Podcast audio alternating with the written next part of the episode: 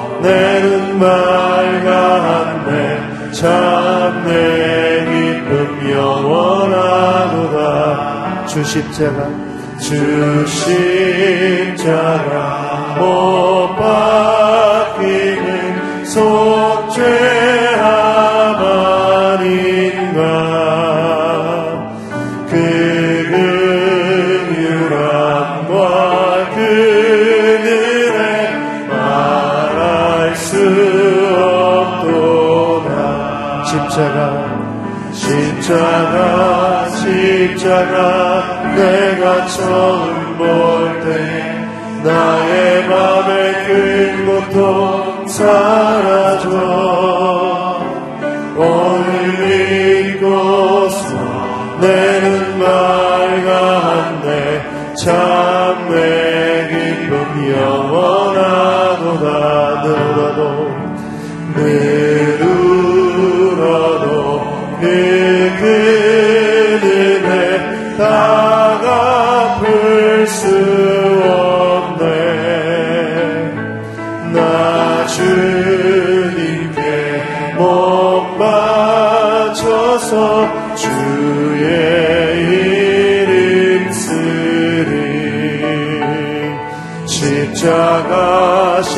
십자가 내가 처음 볼 때에 나의 맘의 큰 고통 사라져 오늘 믿고서 내는 맑았네 참내 기쁨 영원하도다. 십자가 십자가 십자가 십자가 내가 처음 볼 때에 나의 맘의 큰 고통 사라져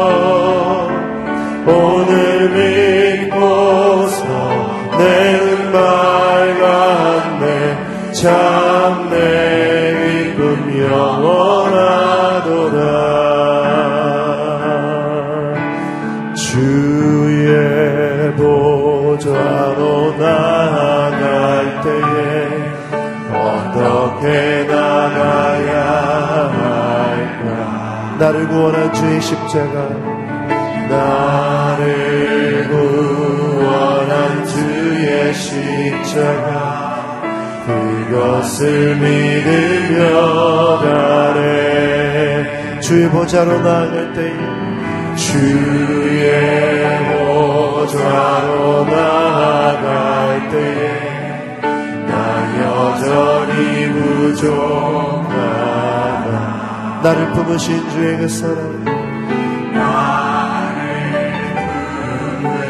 주의 그 사랑.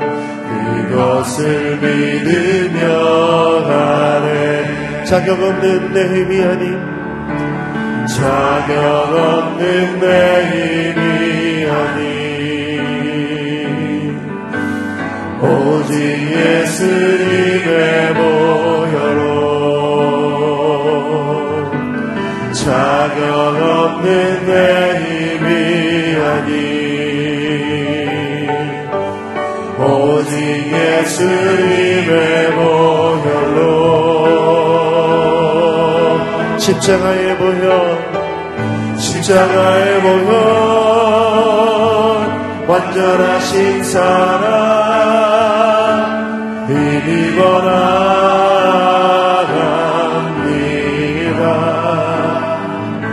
십자가의 모형 완전하신 사랑 이기고 예배합니다 십자가의 모형 십자가에 보여. 완전하신 사랑 힘입어라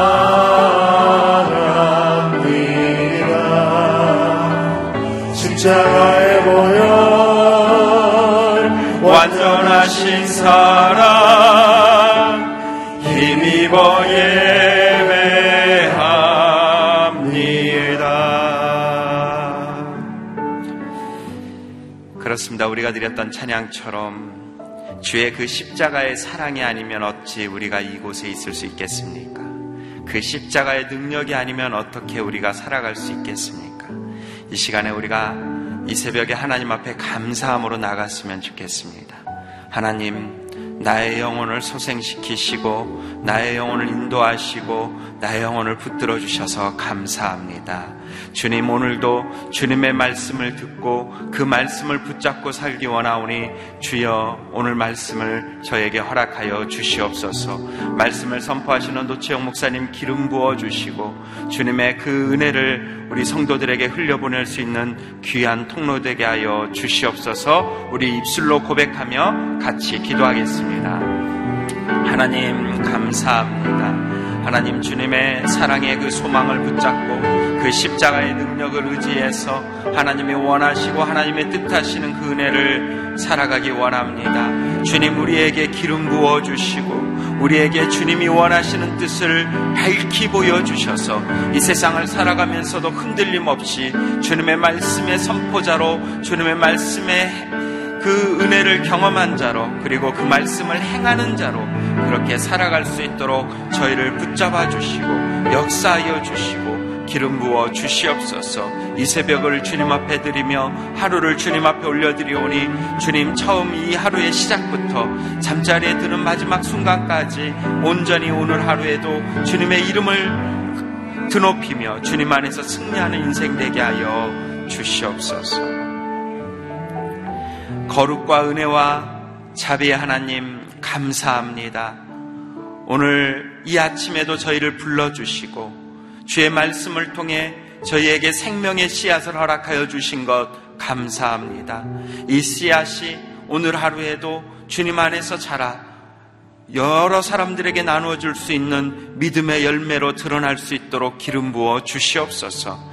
우리의 부족함을 아시는 주님, 우리가 그것을 홀로 할 수 없기에 주님의 성령으로 저희를 인쳐 주시고 주님의 성령으로 저희를 붙잡아 주시고 주님의 성령으로 저희와 함께하여 주시옵소서. 오늘 귀한 말씀을 들고 단에서는 우리 노치영 목사님 기름 부어 주시고 이 말씀에 주의 성령의 귀한 통로가 되어 우리 성도들에게 또한 믿음의 사람들에게 귀한 말씀의 도전이 되도록 역사하여 주시옵소서. 여러 가지 형편과 상황으로 시제행과 모바일로 예배드리는 병상의 성도들과 또한 선교지의 선교사님들을 기억하여 주시고 그곳에서도 주님이 기뻐하시는 예배자가 되도록 기름 부어 주시옵소서. 오늘 하루 우리와 함께하여 주실 주님께 감사드리며 예수 그리스도 이름으로 기도드리옵나이다. 아멘. 귀한 아침입니다. 저와 여러분에게 주신 하나님의 말씀은 마태복음 22장 23절부터 33절 말씀입니다. 어, 저와 여러분이 한 절씩 교독하겠습니다. 제가 먼저 23절 말씀 읽겠습니다. 같은 날 부활이 없다고 하는 사두개파 사람들이 예수께 와서 질문했습니다. 선생님, 모세는 남자가 자식 없이 죽게 되면 그 동생이 형수와 결혼해서 형을 위해 자식을 낳아 주어야 한다고 말했습니다. 그런데 우리 가운데 일곱 형제가 있었습니다. 첫째가 결혼해 살다가 죽었는데 자식이 없었기 때문에 그 동생이 형수를 맡게 됐습니다. 그런데 둘째에게도 셋째에게도 계속해서 일곱째에게 이르기까지 똑같은 일이 일어났습니다. 그리고 마침내 그 여자도 죽었습니다. 일곱 사람 모두 그 여자와 결혼했으니 그렇다면 부활 때에 그 여자는 일곱 형제 가운데 누구의 아내가 되겠습니까? 예수께서 대답하셨습니다. 너희가 성경이나 하나님의 능력을 모르기 때문에 잘못 생각하고 있구나. 부활 때는 사람들이 시집도 장가도 가지 않는다. 그들은 하늘에 있는 천사들처럼 될 것이다. 그러나 죽은 사람의 부활에 대해 말하자면 하나님께서 너희에게 하신 말씀을 읽어보지 못했느냐? 나는 아브라함의 하나님, 이삭의 하나님, 야곱의 하나님이시다라고 하셨으니 하나님은 죽은 사람의 하나님이 아니라 산 사람의 하나님이시다. 같이 읽겠습니다. 무리가 이 말씀을 듣고 예수의 가르침에 놀랐습니다. 아멘. 산자의 하나님이 주실 부활을 소망합니다. 라는 제목으로 노치영 목사님께서 말씀 선포해 주시겠습니다. 하나님은 우리의 생명이십니다. 생명의 근원이시고 또 우리의 생명의 주인이십니다. 그 생명이신 하나님을 우리는 날마다 또 믿고 따라가는 것이 마땅합니다. 어, 믿는 자들이 날마다 생각해야 할 것이 무엇이겠습니까? 우리는 우리의 삶을 먼저 생각합니다. 그 삶을 어떻게 누릴 것인가, 어떻게 살아갈 것인가. 하루하루의 일상을 먼저 생각합니다. 그리고 그 하루의 일과를 생각합니다. 내가 오늘은 어떤 일을 어떻게 해야 하는가. 그것을 잘 해 나가면 우리는 살아나갔다라고 생각합니다. 하지만 우리는 그것이 생명을 누리는 것과는 다르다는 사실을 잘 모르고 지내는 것 같습니다. 우리가 하는 일을, 우리가 맡은 일들을 감당하는 것이 삶을 누리는 것이 아닙니다. 생명이라는 것은 존재 그 자체로부터 시작되는 것입니다. 오히려 우리에게 생명을 주신 하나님을 더 깊이 누리게 될 때 우리는 진정한 생명을 우리는 체험하게 될 것입니다. 하지만 우리는 뭔가를 하면서 뭔가를 이루면서 그것을 가지고 내가 살아있다라는 것을 누리려고 한다는 것이죠. 그러니 자꾸 조급해지고 우리의 마음은 흔들리게 되는 것입니다. 생명을 묵상하기보다는 오히려 죽을까봐 겁내하고 두려워하는 일을 우리는 하게 된다. 생명을 살아가는 생명의 존재로서 왜 죽음을 묵상하고 죽음을 두려워하며 우리에게 주어진 시간들을 헛되게 보내야 되겠습니까? 우리는 그 사실을 다시 한번 고민해 봐야 합니다. 하나님은 생명이시고 또 그 하나님은 영원히 살아계신 우리의 창조주요, 구원자요, 심판자가 되신다는 것을 기억해야 된다는 것이죠. 특히 우리는 사순절 기간을 보내고 있습니다. 예수가 나의 그리스도이시다. 라고 고백하는 우리의 믿음을 다시 한번 확인하면서 특히 이번 사순절은 저희가 마태복음이라는 사복음서에 들어있는 예수 그리스도의 생애를 다시 묵상하면서 보내고 있는 것이죠. 그 생애 속에서 가장 중요한 것이 무엇이겠습니까? 예수는 지금 계속해서 천국, 곧 하늘나라에 대해서, 하나님의 나라에 대해서 비유로 선포하고 계십니다. 그것은 무엇입니까? 우리가 이 땅을 살아가지만 우리는 하늘을 바라보면서 사는 사람, 하늘을 소망하면서 사는 사람이라는 것을 알려주시는 것이죠. 이 땅에서 살다 보면 우리는 죽음을 묵상할 수밖에 없지만 우리 주변에 많은 사람들이 시간이 지나면 지날수록 하나씩 하나씩 또 하나씩 다 떠나가는 그 죽음의 여정을 밟게 되는 것을 보게 되지만 우리는 하늘을 소망하게 되면 그 하늘에서 다시 살아나 만나게 될 것을 기억하게 된다는 것. 그것을 하나님은 보여주시는 거죠. 이 땅에서 만났다가 헤어지고 그래서 우리는 영원한 이별을 맛보는 것 같은 그러한 슬픔과 외로움을 체험하는 것에 집중하다 보면 우리는 생명이라는 것을 누릴 겨를이 없어 보입니다. 오히려 나보다 먼저 세상을 떠난 사람들에게 책임감을 느끼고 나도 빨리 떠나야만 되겠다라는 부담감을 갖게 된다는 것이죠.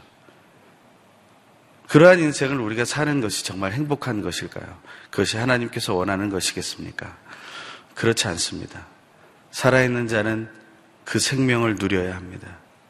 그래서 오늘 본문에서 32절에 성경에 대해서 예수님이 하신, 하나님이 하신 말씀을 예수님이 인용하면서 나는 아브라함의 하나님, 이삭의 하나님, 야곱의 하나님이다.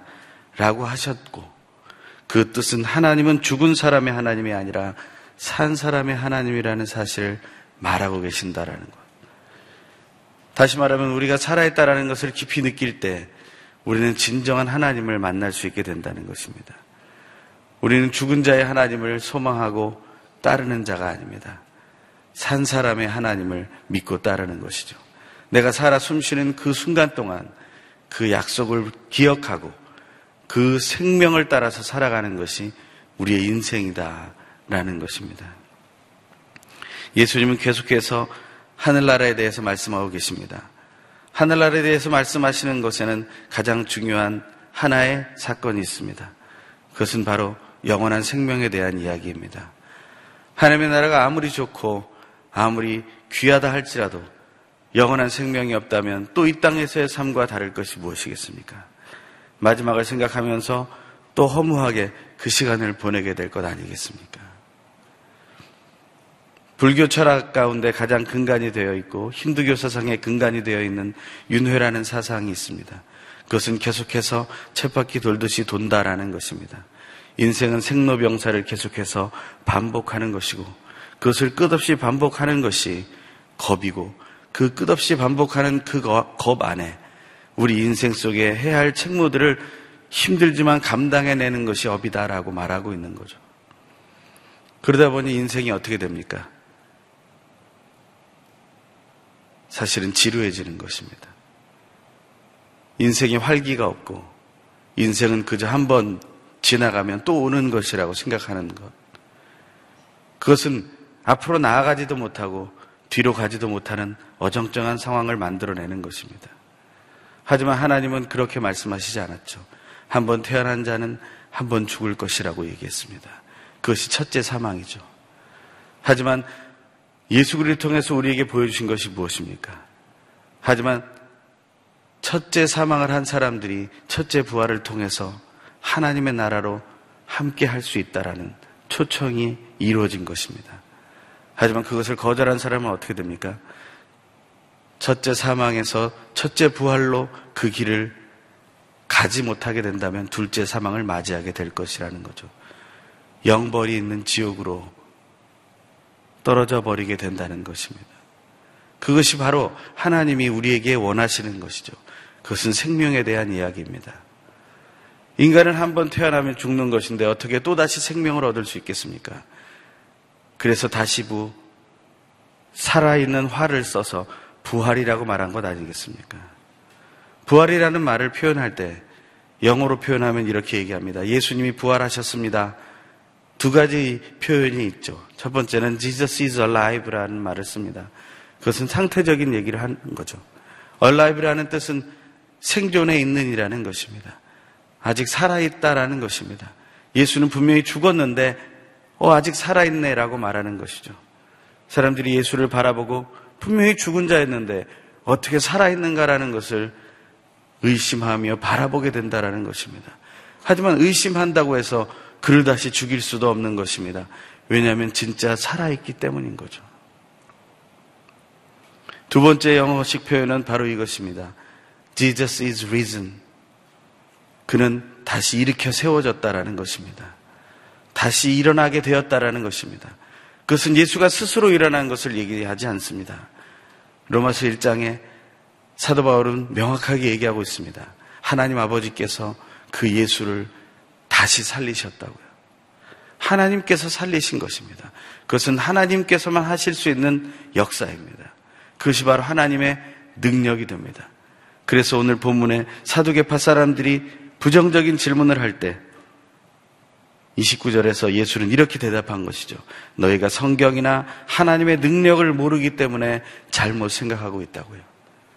이 부활하게 하는 그 모든 능력은 하나님의 능력입니다. 어떻게 하나님의 능력이 됩니까? 바로 그분이 생명이시며 생명의 근원이 되시기 때문입니다. 왜 우리에게 생명이 필요합니까?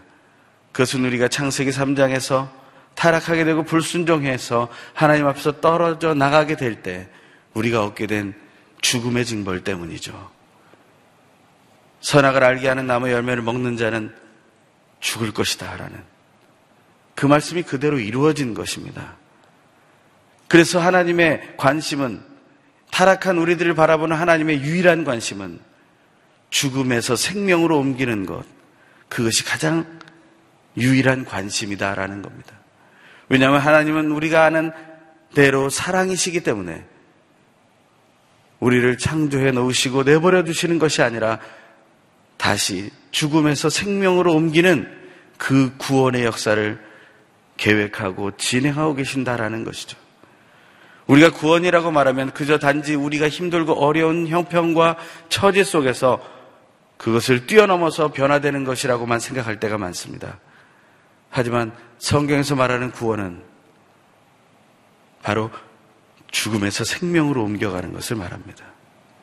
그 죽음에서 생명으로 옮겨가는 것이 바로 또한 두 가지의 의미를 파생하는 것이죠. 첫 번째는 하나님과의 관계가 단절되어 있던 것에서 하나님과의 관계가 화목하게 되어지는 화평을 이루게 되는 것을 말합니다. 그래서 부활은 화평을 낳게 되는 것이죠. 부활을 소망하는 것은 우리 안에 화평을 낳게 하는 것입니다. 서로 죽을까봐 두려워하는 것은 의심을 낳게 되고 불안을 낳게 되고 서로에게 악한 것을 행할 수밖에 없는 그런 마음을 생기게 합니다. 왜냐하면 내가 살기 위해서 다른 사람을 죽여야 하는 상황을 우리는 경험하게 될 것이기 때문이죠. 하지만 우리가 다시 살아날 것을 확신하게 된다면 우리가 죽는 것에 대해서 두려워할 필요가 없게 된다는 것. 나무들이 겨울마다 죽은 것처럼 보이지만 그들이 다시 살아나는 것은 무엇입니까? 우리는 그것을 보고 있죠. 죽은 것 같지만 그 안에는 생명이 남아있다라는 사실을 우리는 알고 있는 겁니다. 그 추운 겨울을 견뎌내고 그는 다시 봄이 되어서 싹을 틔우게 될 것을 우리는 믿기 때문이죠. 죽은 나무는 어떻게 알 수 있습니까? 그것은 싹을 틔우지 못하면 아 이것은 진짜로 죽었구나. 하지만 밑둥이 다 꺾여져 나가버리고 모든 것이 없어져 버린 나무 같지만 그 밑둥에서 다시 싹이 올라오기 시작한다면 우리는 이 나무는 살아있구나라고 말하는 것이 아니겠습니까? 이 생명을 생각하는 마음은 우리에게 여유를 줍니다. 이 생명을 소망하는 마음은 우리에게 참된 것을 바라볼 수 있는 지혜를 줍니다. 그래서 우리는 서로를 살리면서 살 수 있게 되는 것이죠. 서로 간에 부딪히고 원망하고 불안한 인생을 사는 것이 아니라 서로 화평하게 되는 삶을 우리가 누릴 수 있게 된다는 것입니다. 여유가 없는 인생이 어떻게 화평을 말할 수 있겠습니까? 내 속에 불안이 가득한데 어떻게 화평을 이루겠다고 내가 나설 수 있겠습니까? 그래서 우리는 예전 어렸을 적에 나이 들기를 바라는 것 같아요. 어렸을 때는 아무리 여유를 가지려 해도 여유가 없는 겁니다. 그러니 나이가 조금 더 들면 내가 엄마처럼 아빠처럼 나이가 들면 조금 더 여유가 생길까? 나는 그것을 볼 겨를이 없는데 머릿속으로는 알고 있지만 엄마 아빠가 하는 그 이야기들을 내가 받아들일 수가 없는데 한편으로 화가 나지만 한편으로는 소망이 되는 거죠. 나이가 그 정도 먹으면 될까?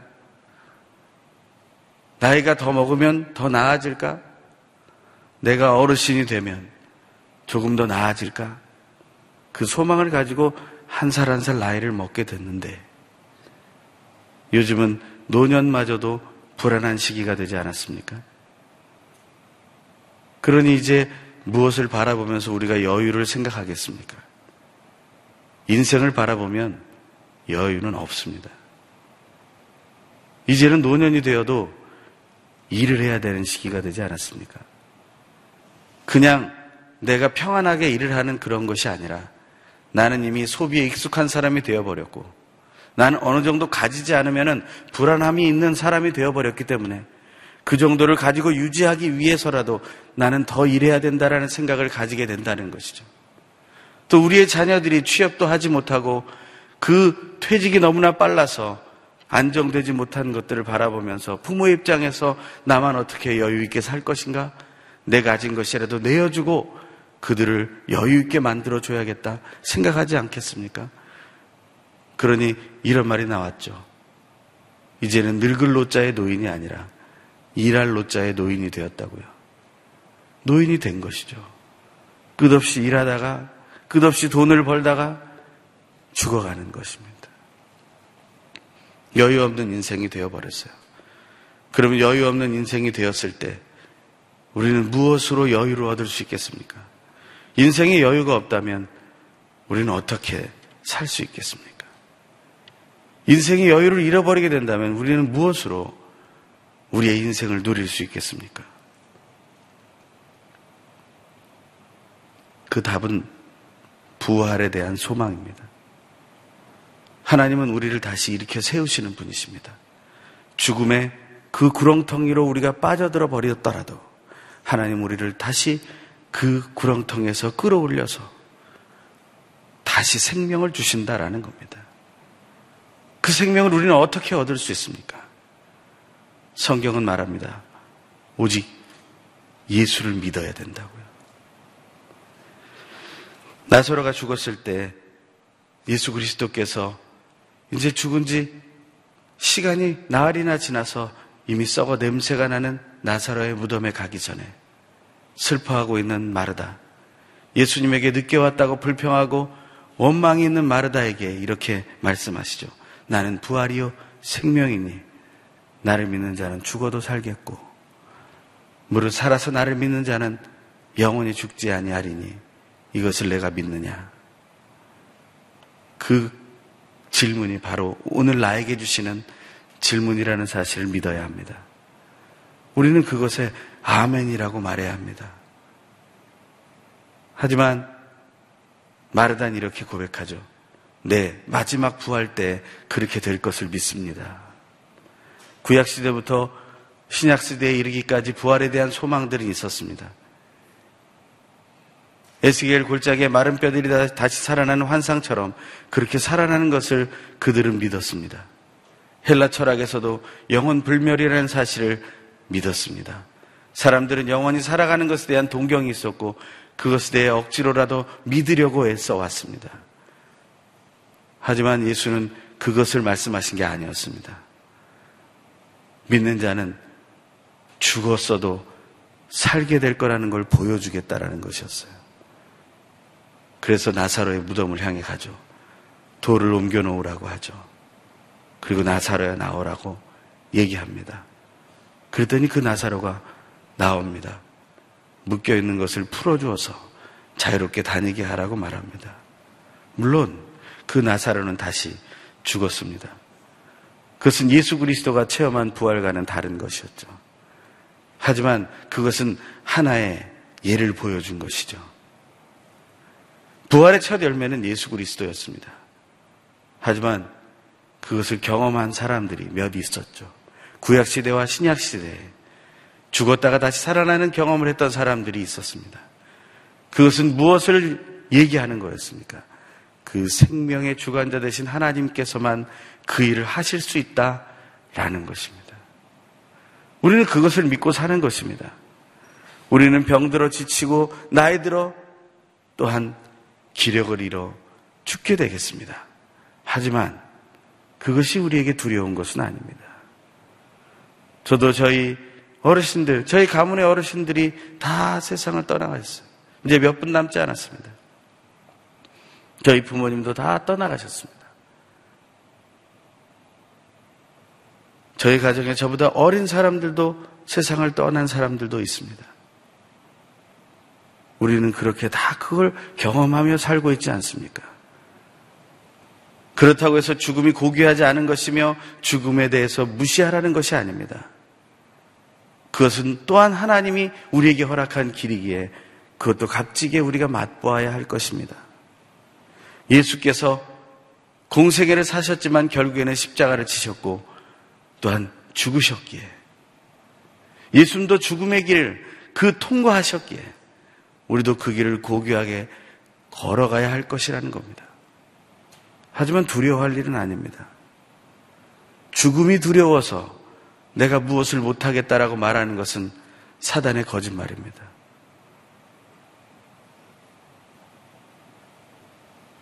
죽어도 살겠고라는 사실을 우리보다 더 잘 믿는 자가 누구겠습니까? 그가 사탄이며 귀신입니다. 거짓말하는 자이기에 모든 사람에게 죽음에 대한 공포를 심어놓고 죽을까봐 두려워하는 인생이 되게 만들어버린 것이 바로 그 사단의 미혹이 아니겠습니까? 그 귀신의 홀림이 아니겠습니까? 악한 영의 위협이 아니겠습니까? 하지만 우리는 이미 한번 태어난 자는 죽게 되어 있다는 사실을 이미 알기에 우리는 오히려 좀 더 존귀하게 죽음을 맞이하기 위해서 하루하루 기도하며 살아가는 것이 더욱더 중요한 우리의 태도가 아니겠습니까? 예수를 믿고 또 고백하면서 하나님께서 저에게 주신 두 가지의 믿음이 있습니다. 물론 여러 가지가 있겠지만 그 중에 유효기간에 대한 두 가지 믿음을 주셨어요. 제가 여러 번 설교 때마다 말씀을 드린 기억이 있는데 그 첫 번째는 믿음의 유효기간입니다. 그 믿음의 유효기간이 얼마나 될까? 도대체 내가 언제적 믿음까지 꺼냈을 수 있을까? 게으르잖아요. 매일매일 하라고 하면 하지 못하겠는 거예요. 저는 여자로 안 태어난 게 얼마나 감사했는지 몰라요. 저희 어머니를 보면서. 저희 어머니가 매일같이 새벽에 일어나서 대가족의 밥을 하시는 걸 보고 난 저렇게 못한다. 아마 저는 여자로 태어났으면 바로 일 나가는 여성이 됐을 거예요. 밖에 나가서 사 먹든지 집안일은 안 했을 거예요. 어떻게 매일 그 일을 합니까?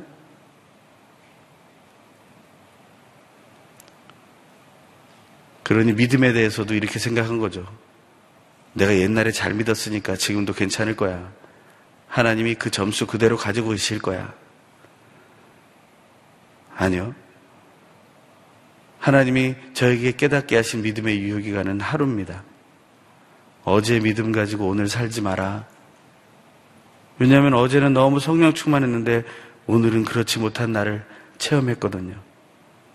수련회에 가서 회개하고 정말 마음이 평안해지고 새로워지는 체험을 했는데 성령이 임하는 그러한 것을 경험했는데 수련에 돌아와서 그 다음날 아침에 어머니의 일어나는, 일어나라는 말 한마디에 짜증내고 신경질 내고.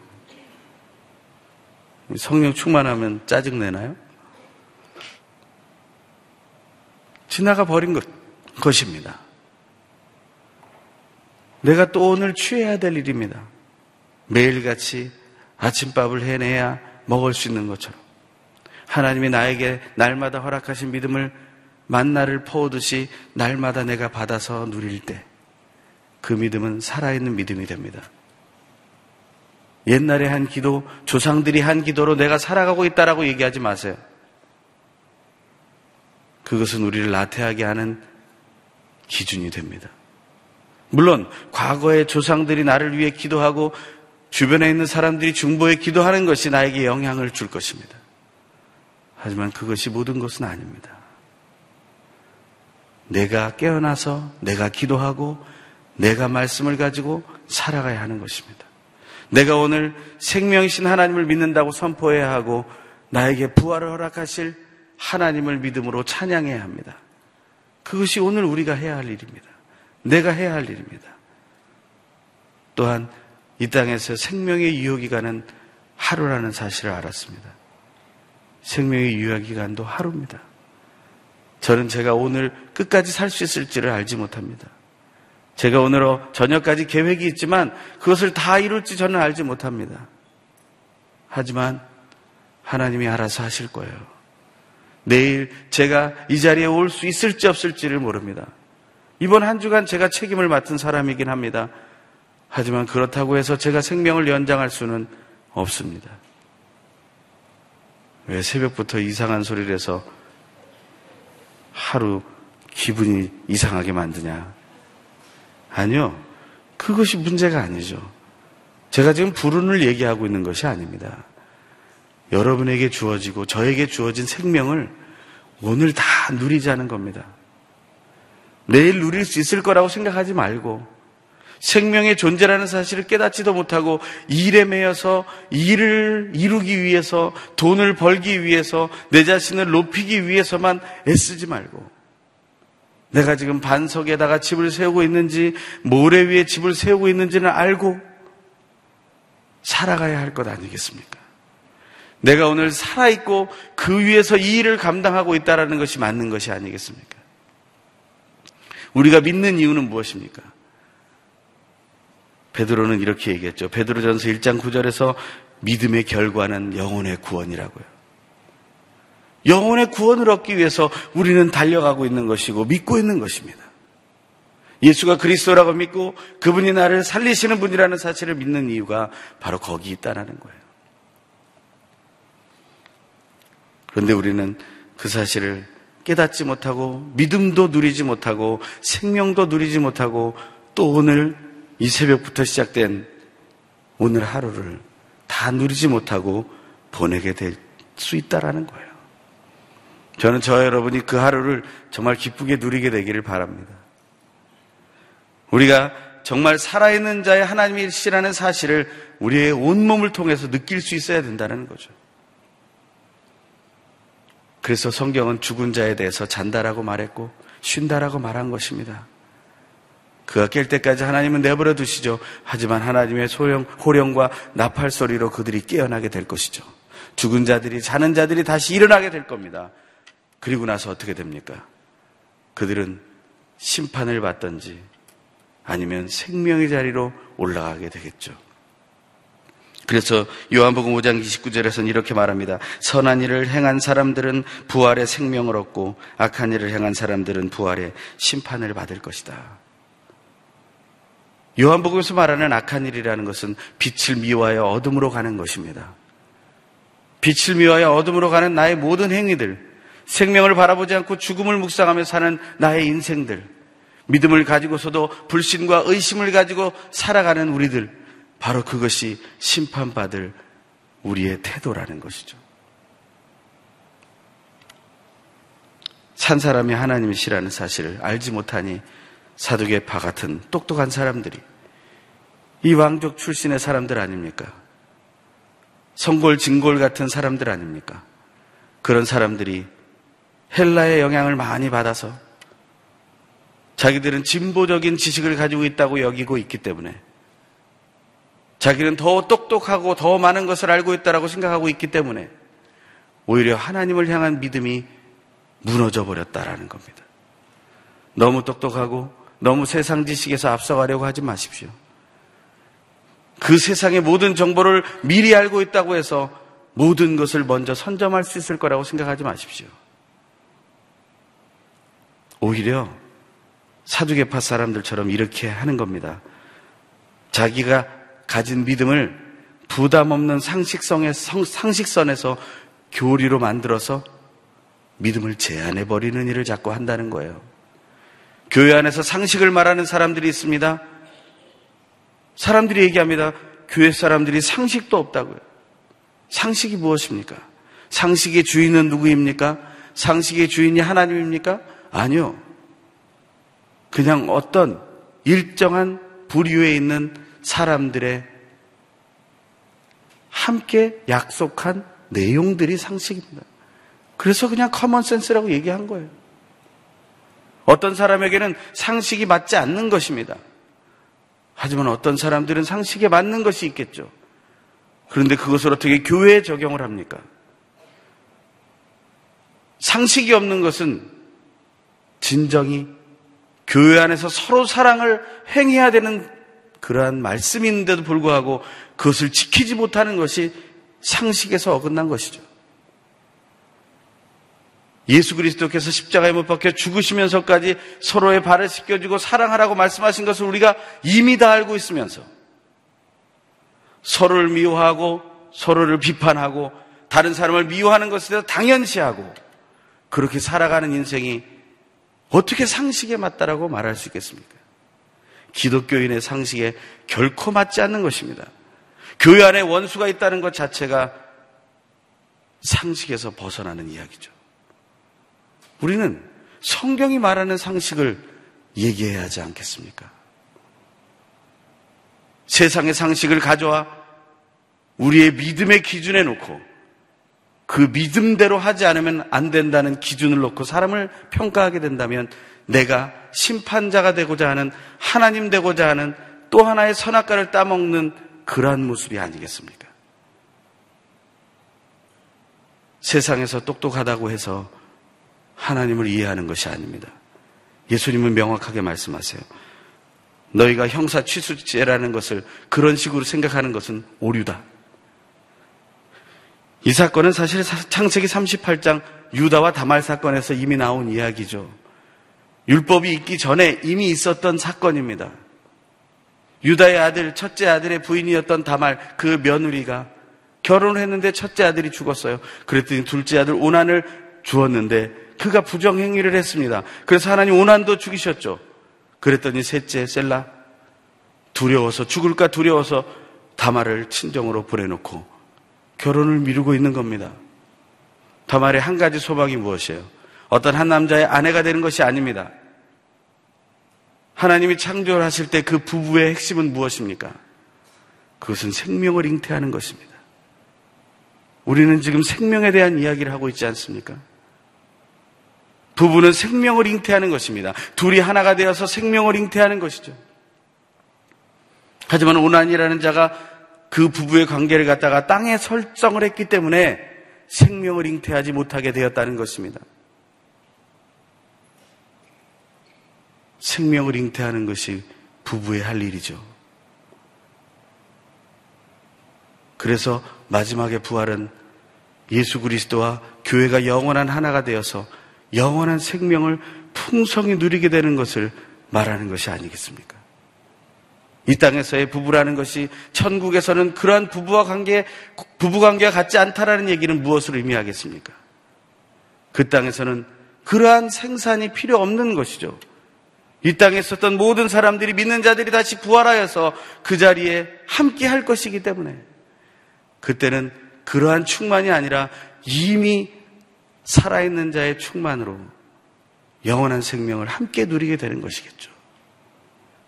그것은 정말 기가 찬 일들을 만들어낼 것이라는 생각을 하게 됩니다. 사두개파 사람들이 똑똑하다고 자기의 믿음을 제안하며 질문한 것에 덫에 걸려 넘어지게 되는 것이죠. 그들은 놀랬습니다. 예수의 가르침에 놀랬습니다. 놀라는 것으로 끝나서는 안 됩니다. 저 여러분은 부활을 소망해야 합니다. 히브리서 11장에 어떤 사람은 부활하기를 소망해서 자기가 고난받는 것을 주저하지 않았다고 했습니다. 죽임당하는 것을 두려워하지 않았다고 했습니다. 그 부활을 소망하기 때문에 사도 바울은 부활을 얻고자 내가 달려간다라고 말했습니다. 고린도 교회에다 편지를 쓰면서 얘기했습니다. 우리에게 예수 그리스도의 부활이 없다면 우리처럼 불쌍한 자가 없을 것이라고 말했습니다. 부활을 소망하십시오. 장식, 장례식장에 가서 그 조화에 붙어 있는 부활 소망이라는 말만 보지 마시고 내 삶 속에서 오늘 하루 부활을 소망하며 살아가십시오. 그것이 오늘 우리에게 또 이 대한민국 땅 남북한에 주신 하나님의 메시지입니다. 이 시간 함께 기도할 때 하나님 내가 살아가는 동안 나의 생명을 묵상하며 살게 해주십시오. 죽음의 길을 가고 있지만 부활을 소망하게 하여 주시옵소서. 대한민국 땅과 남북한의 관계, 세계 정세를 위해서도 부활 소망하는 생명을 사랑하는 예수의 길을 따라가는 자들 되게 하여 주시옵소서 함께 기도하겠습니다. 할렐루야 하나님 감사와 찬양을 드립니다. 오직 하나님의 뜻이 우리 안에 있음을 고백합니다. 우리가 생명을 묵상하는 자가 되기 원합니다. 생명을 더 사랑하는 자가 되기 원합니다. 우리는 한번 태어나 죽을 자들입니다. 죄로 인해 아버지 우리가 죽을 자들입니다. 그것을 알고 있습니다. 아니 그것을 두려워하지 말게 하여 주시옵소서. 이 땅에 내가 함께했던 사람들 많은 사람들이 그렇게 떠나가고 있습니다. 우리는 수없는 장례식을 바라보고 있습니다. 장례식장에 참석해서 그 가족들을 위로하며 예배하고 있습니다. 하나님 우리가 또한 우리의 가족들을 그렇게 떠나보내고 있습니다. 그들이 떠날까봐 두려워하고 있습니다. 하지만 하나님 오늘 주신 말씀으로 우리가 위로를 얻게 하여 주시옵소서. 하나님 생로병사 우리 삶 속에 그런 것이 있을 수밖에 없으나 그것을 운명으로 받아들이는 것이 아니라 하나님께서 허락하신 생명을 누리는 하루하루로 채워가게 하여 주시고 하나님 주신 부활을 소망하며 우리의 인생을 살아가게 하여 주시옵소서. 그 부활의 기준은 오직 예수 그리스도를 믿는 데 있는 것을 알게 하여 주시옵소서. 그 부활의 능력은 오직 하나님께 있는 것을 알게 하여 주시옵소서. 부활을 말하고 부활을 이루기 위하여 구원하시고 심판하시는 하나님의 메시지를 성경을 통해 알게 하여 주시옵소서. 우리가 그 사실을 알 때 하나님 앞에서 바로 세워질 것을 믿습니다. 우리의 기도를 들어 응답하여 주시옵소서. 죽음이 아닌 생명을 누리며 우리가 어떤 죽음에 대한 두려움이 아닌 부활을 소망하며 승리하는 하루 되게 하여 주시옵소서. 대한민국 당과 남북한 관계가 세계의 정세가 부활을 소망하는 자리로 나아가게 하여 주시옵소서. 세상의 것을 움켜쥐게 하여 서로를 죽이는 결심들을 하지 않게 하여 주시옵소서. 땅에 어떻게 복음을 전하는 사람들이 선교사의 명칭만으로 만족하지 말게 하시고 부활의 소망을 증거하며 죽음을 두려워하지 않고 하나님 앞에서 기쁨을 드리는 자로 오늘 쓰임받게 하여 주시옵소서. 그래서 한 영혼의 구원이 일어나게 하여 주시옵소서. 이제는 우리 주 예수 그리스도의 놀라우신 은혜와 하나님 아버지의 결코 끊어지지 않는 사랑하심과 성령님의 교통하심과 위로하심과 온전케 하심의 역사가 진실로 부활 소망하며 승리하며 살아가기를 소망하는 이 자리에 모인 하나님의 견한을 딸들 위해 영상으로 예배하며 기도하는 하나님의 귀한 한 영혼 한 영혼 위에 온 땅에 서 복음을 전하는 하나님의 사람들과 교회들 위해 남북한 위에 지금부터 영원토록 항상 함께 계시옵기를 간절히 축원하옵나이다. 아멘.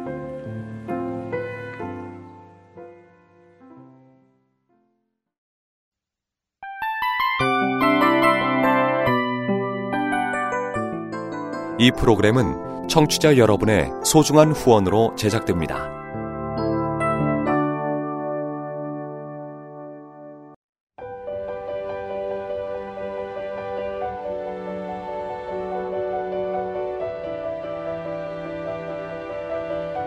세상에는 수많은 교회들이 있지만 더 깊이 있는 말씀 강해를 찾기 위해 크기로만 교회를 선정하지 않습니다. 보다 좋은 영적 콘텐츠를 더 많이 나누기 위해 방송비를 받지 않습니다. 1년 365일 복음만 전하고 싶어서 우리는 광고를 하지 않습니다. 온누리의 복음을 땅끝까지